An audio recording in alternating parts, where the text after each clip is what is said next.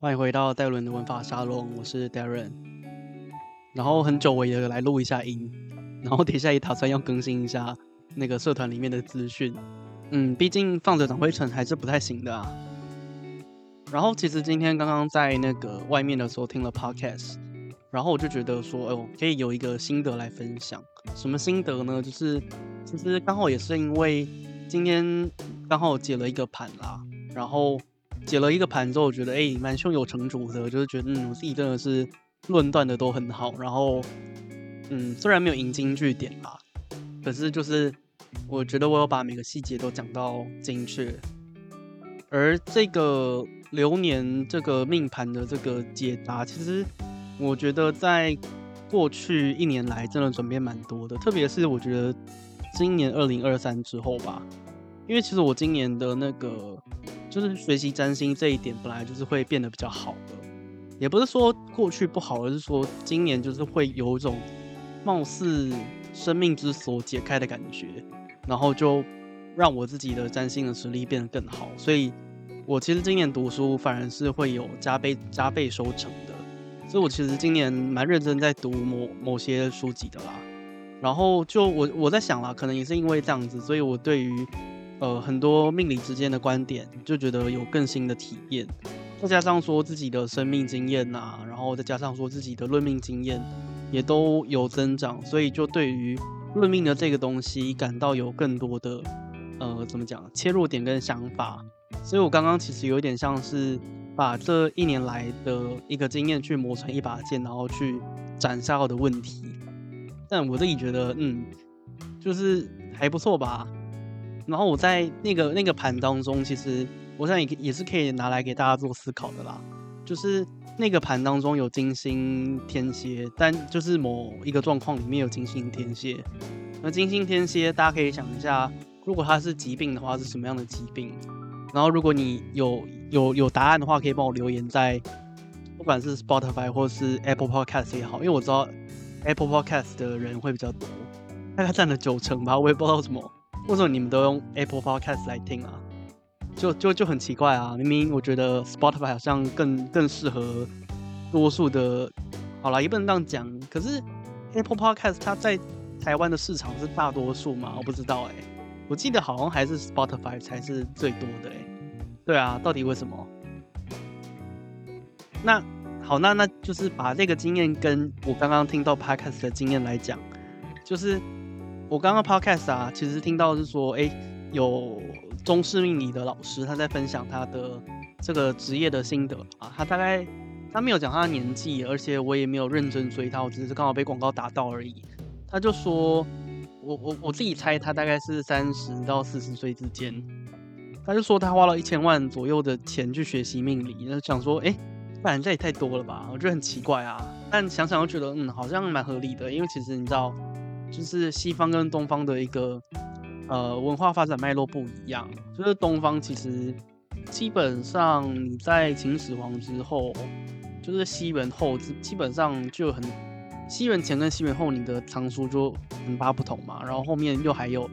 毁掉很多佛啊，很多反正就是宗教方面不同于西方的宗教革命，就是东方的宗教它是发生在。多个朝代的唐宋元明好像都有吧，我记得。然后焚书，我记得好像是中国历代也都会焚书那中国这边的文化传过来，最大的缺点就是传贤不传子啊，还有就是我只会传给我认可的人啊，其实就是传贤不传子啦。所以很多学术都会被掩埋。然后也会因为觉得我今天告诉你我的全部之后，你就可以取代我了，而且还是一颗更年轻的肝来取代我，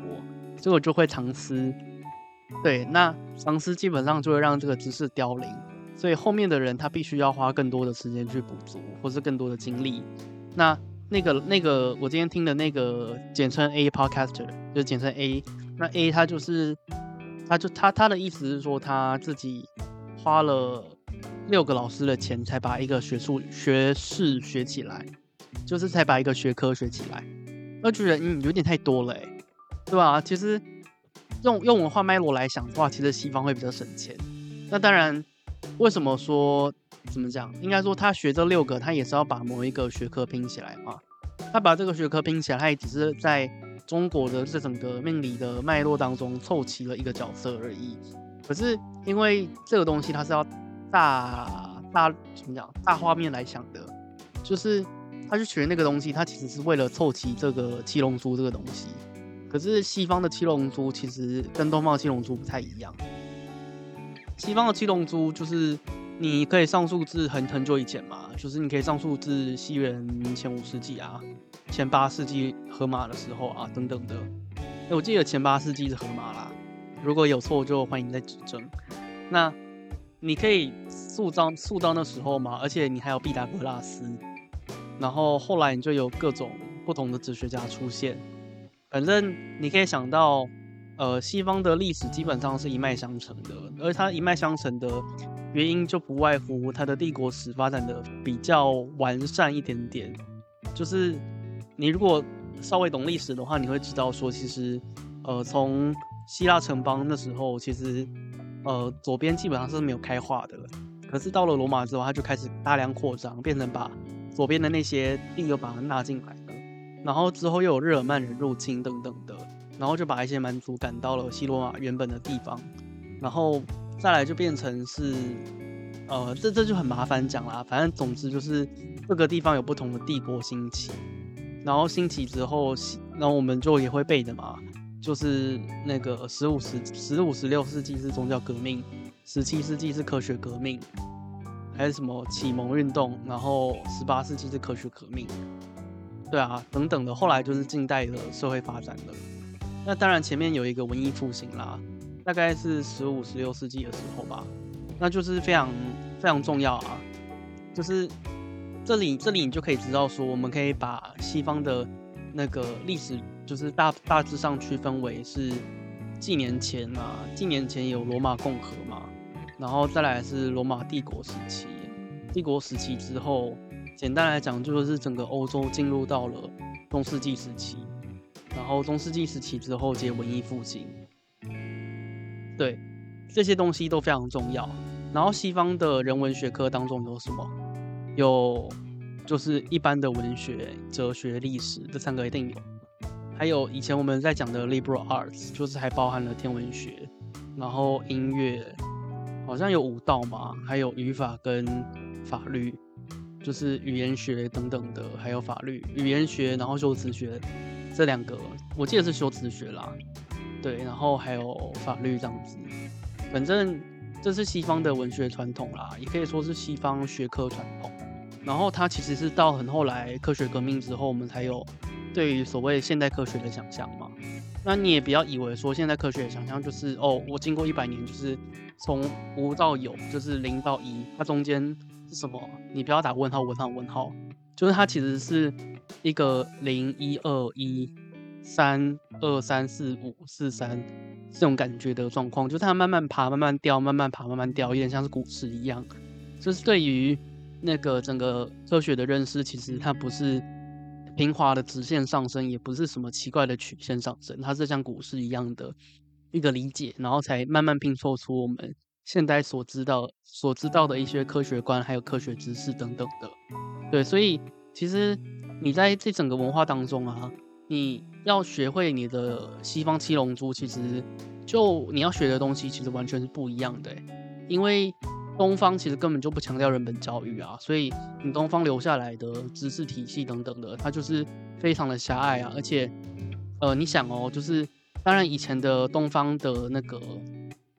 算命师等等的，它当然是有贵族的嘛，那当然也有一些，你看孔丘就是一个贵族流亡的平民嘛，所以就孔子啦，对，所以孔子就是当然这些贵族啊，当然未来也不只有春秋战国时代会有流落的贵族嘛，就是当然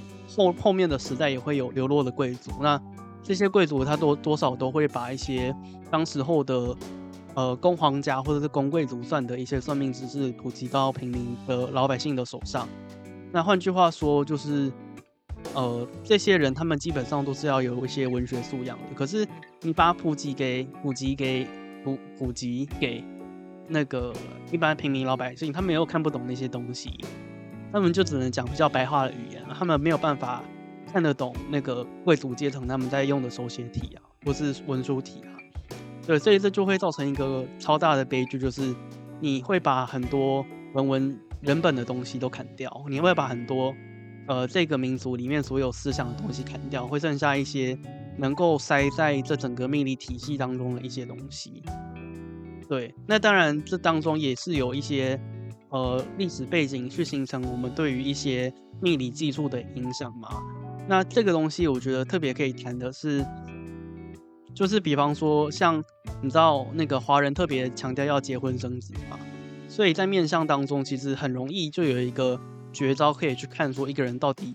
就是有没有性能力这件事情啊，也可以去看说这个人会不会偏心啊，就是他的痣长在哪里啊，然后还有看他说这一个人的官运发不发达，看他的那个鼻子上面鼻梁跟人中的梯形啊，那 也需要去注意到就是鼻梁的高度跟脸的整个丰腴程度是不是有形成过度的落差，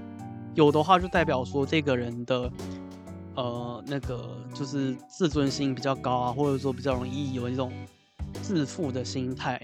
等等的，就是你会知道说其实中国人他们关注的东西就是某一些东西，而其实命理它更像，就是因为命理这个学科它比较不是我们刚刚讲的那种现代科学的科学，它比较是现象学，再加上一些你可以说是归类嘛，就是它有哲学部分啦，也有现象学部分等等的，所以当然它很重要的一个使用的人类的智商就是归类嘛，所以我们当然就是中国文化的人当然会，这些古人当然会去把他们关注到的东西去归类出一些特定的技术层面的知识，什么东西要看什么，什么东西要看什么。那当然他们第一个想到就是我要知道有没有生小孩，大富大贵，官运做官如何啊，有没有娶妻生子啊，会不会偏心啊等等的，或是小朋友到底是怎么样的，那些都是不同的状况里面，不同的文化里面会去注意到的不同的要点。但是西方就不是很重视这个啊，因为你看一下西方的整个历史脉络上，你看哪一个时代有像中国的宋代那样子大富大贵的，就是中国的宋代大富大贵到他们可以产生宋代话本这个东西。可是西方呢，西方是到文艺复兴之后我们才有歌剧的，而且歌剧也是非常限定在就是起源是在意大利的北部，就是非常富裕的地方，因为那里的就是整个山脉啊，提供了重金属、铁矿，还有就是水利等等的能源发展，它才有机会去创造一个好的经济环境。对，所以讲回来就是说，其实西方为什么没有特别去强调某些东西，而且西方到底他们注意的是什么，就是都要看他们的文化所去影响，然后才会去发现他们自己技术本身的不同。所以西方很重视什么？很重视一个人有没有受到完整的教育。虽然说就是大学教育其实对本来就是从西方开始先出现的，那我记得好像是好像是5世纪吧，其实就有大学出现了，在土耳其。可是其实在那之前啊，也不要忘了，其实柏拉图学派、新柏拉图学派都有它的那个学院出现，就是波勒密王朝也有他们自己的图书馆等等的。就你其实也会发现说，大学教育真的是整个西方文明的一个根本。而为什么要大学教育，为什么要强调 liberal arts， 其实就是要强调说一个人的智力能够得到五权的发展，非常像是东方讲的那个就是德智体群美啊，或者说你要什么琴棋书画什么东西都要会的。对，但是西方讲的是全人发展，所以我们就会特别去看到说一个人的宫位有9宫，就是第9宫就是在讲说你的这些智能上面的挑战是不是有什么样的缺陷啊，或者说你是不是有什么样的天赋在关于第9宫的一些议题上面。那比方说你的第9宫落在了7的话，maybe 你是落在了第7宫的话，那 maybe 你是一个非常适合学行销的人，或者说你就是一个可能配偶是外国人的人，或者说你可能是未来会去外国居住的人等等的。他讲的其实他就是慢慢的从大学教育，然后开始往外辐射去扩张一些意义。那他当然为什么是旅游，就是为什么九宫是教育，但是九宫又是旅游，就是它是不同的来源，并不是说我们从九宫的教育推出了九宫的旅游，而是说它从九宫的不同面向去解释。那这个九宫为什么能够解释出旅游，那就是因为我们要把九宫放在整个12宫当中去看。所以这就是我一直在强调的，就是你学一个知识，你要有体系化的学习，你要把东西放在脉络里面去看，你才看得懂一个东西。就是所有的知识其实本来也都是这样子的，就是你不可能学比方说法律第一条你就知道说全部的东西是什么。当然第一条非常重要，它会讲出某部法律的立法原则啊，然后或者说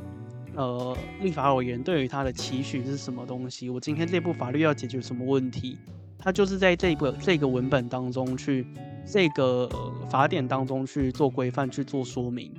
所以这当然没有问题，可是你不能忽略了其他的东西。比方说可能有些法律在第一条的时候就会说相关有关什么什么的东西都以我为准，那你当然不能忽略这条嘛。因为比方说像行政法科里面就有很多错综的法律啊，有时候我要用政府采购法，有时候我要用公司什么什么法，有时候我要用行政程序法。那这些东西你如果把它切断来看的话，你会变得你在适用法律的时候你会不知道要用哪一条法。对，所以我要讲的东西是你要把东西放在一个脉络当中去看，你不能就是盲人摸象。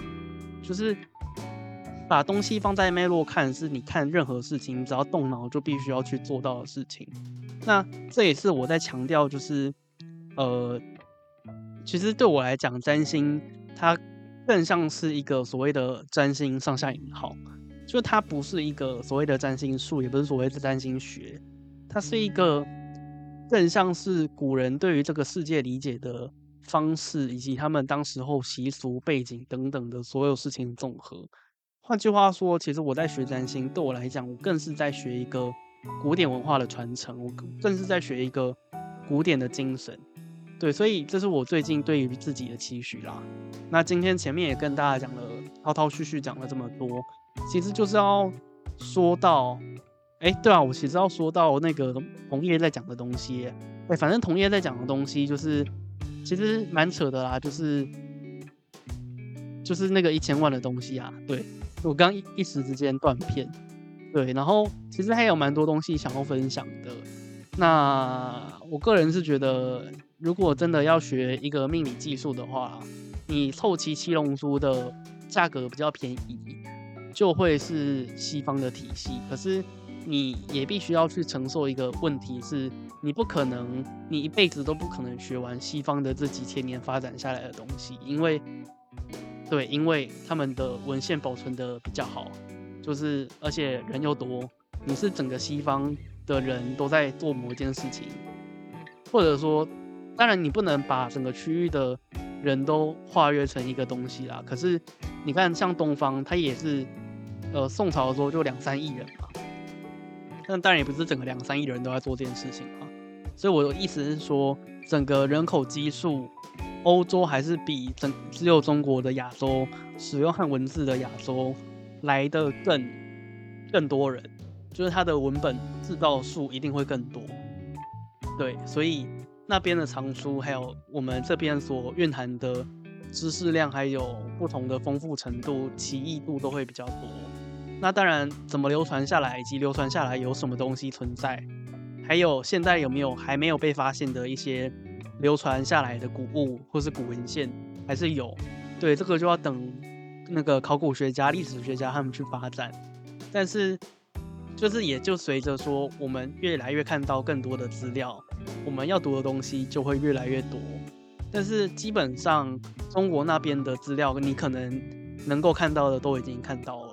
那即便他看到了，他也不会把它公布出来，因为毕竟现代的中国是一个相对学术发展没有像整个欧洲这样子来的透明的一个地方。但我不是在质疑他们的大学环境，而是说当这些高等知识或是一些比较先进的知识，一些比较科技啊，或者说是一些整个学士圈、学术圈里面最前沿的知识，这种东西是不容易普及下来的。你要去普及下来的话，你要去获得的话，你势必要付很多的钱、很多的精力、很多的时间等等的。所以其实就是要讲说，你学东方的，你可以学完它，然后你可以花很多钱，对。但我不会说它不准或怎么样的，就是这个准不准就看个人喜不喜欢等等的。可是西方的话，它的缺点跟优点其实也是一体两面的。它非常便宜，可是它有非常多东西要读，然后而且它是英文，所以这也是我不断的告诉那个占星的学子们，就是你英文一定要好，你不能看不懂英文，而且要好到就是你能够一次看很多。像我自己是可以一次看几十页没有问题，就是只是会累而已。对，要几百页也是可以，可是会累。对，但就是你必须要做到某一个程度的英文的程度，你才能够把占星的资料透过比较平易近人的英文去吸收这样子。好，反正今天絮絮讲这么久，总之就是要说，其实东西方的整个占星、星座或是命理的七龙珠的内涵是不一样的。然后每一个文化有它各自所追求的一些技术，还有一些重点，所以他们会去发展出他们所需。他们的工具能够解决他们所需，这其实基本上就是一个合理、有效、OK 的工具。那其实我想真的也不用比较说，东西方哪一个比较好，因为各个民族有各个民族的优缺点，有各个民族所看重的事情。虽然我学的是西方，可是我不觉得说西方的知识真的是跟我们东方台湾华人或是汉族汉文明这个社会所发展出的需求是完全格格不入的，因为毕竟我还以占星的师的身份在这个市场上活动，我就觉得说对啊，当然还是有我所存在的一个需求啦这样子。所以以上就是今天要带给大家的内容，希望大家会喜欢。然后今天的节目就到此为止，我们下一次再见，拜拜。